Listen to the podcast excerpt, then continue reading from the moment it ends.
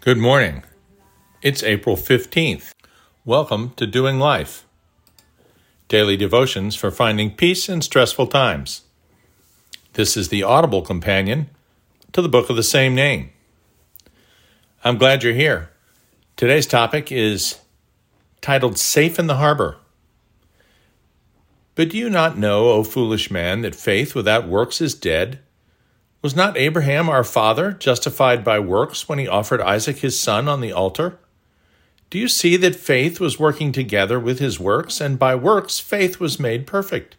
James 2:20. Perhaps you're tired of hearing by now that my family's a sailing family. Well, c'est la vie. It's going to keep happening from time to time in these devotions. My father owned four sailboats over his lifetime, but he sailed six, if you count my grandfather's boats. I've had five of my own, but eleven that I've sailed, if you count my father's and grandfather's. That sounds bourgeois, I know, but a lot of them were either very small or very old, and sometimes both, so it's not nearly as great Gatsby as it sounds. But it does mean I've been moored in several different harbors during my lifetime. A harbor is, by definition, a place that protects boats from the wind and the waves. For many years, I've had a photo of a schooner in my office. She's negotiating her way past an iceberg on a sparkling blue sea. The caption reads, A ship in the harbor is safe, but that's not what ships were made for. John A. Shedd, 1928. Sailors understand that while the wind and the waves can be their deadly enemy at times, the former is the only thing that gives life to a boat, and the latter simply must be dealt with in order to get anywhere. Most of the world's commerce was carried by sailing ships for thousands of years before the mid 19th century. In fact, for the world's economy to function at all, a certain subset of humanity, known as sailors, had to learn to effectively harness the power of the wind. Yes, there is danger on the high seas, but there's no reason at all to build sailing ships if they always have their sails furled, sitting at anchor in a harbor. It is the ability of the sailboat to move and to carry crew and cargo that makes her worthwhile.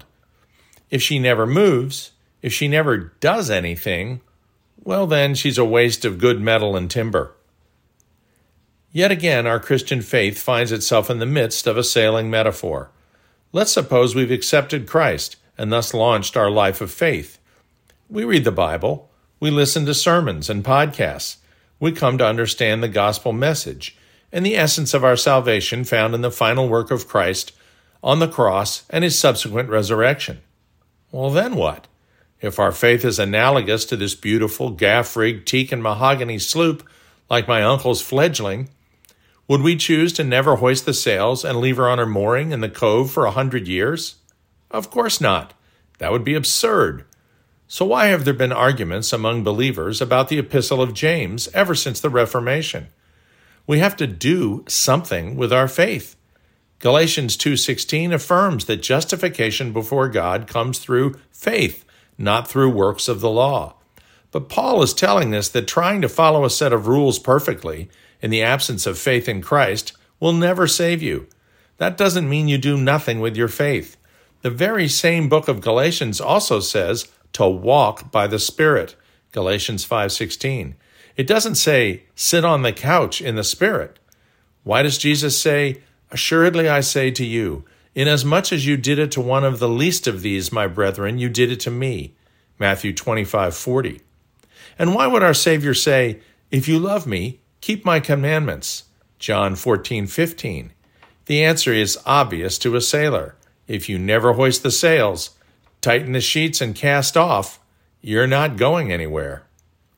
Christ doesn't want us to understand what he did for us intellectually and then sit on the couch eating potato chips and watching reruns of Gilligan's Island. He wants us to take our ship of faith out there and show other people what it's all about. He wants you to help people understand that simply by accepting the gift of grace he offers, they too can have a beautiful sailboat of faith.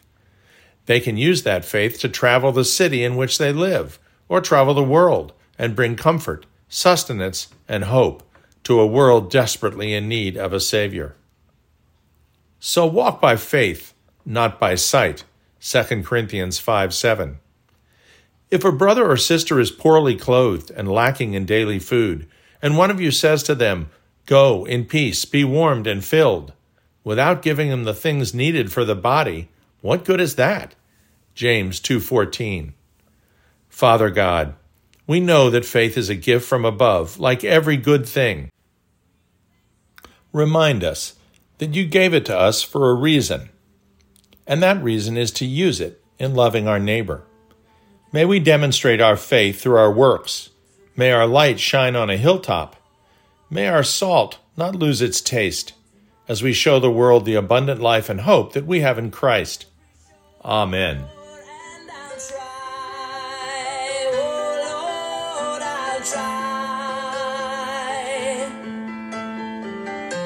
To carry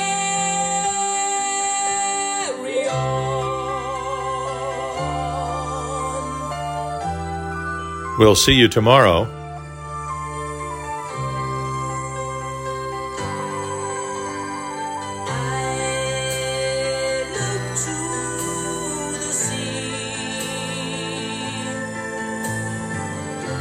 Reflections in the waves spot my memory.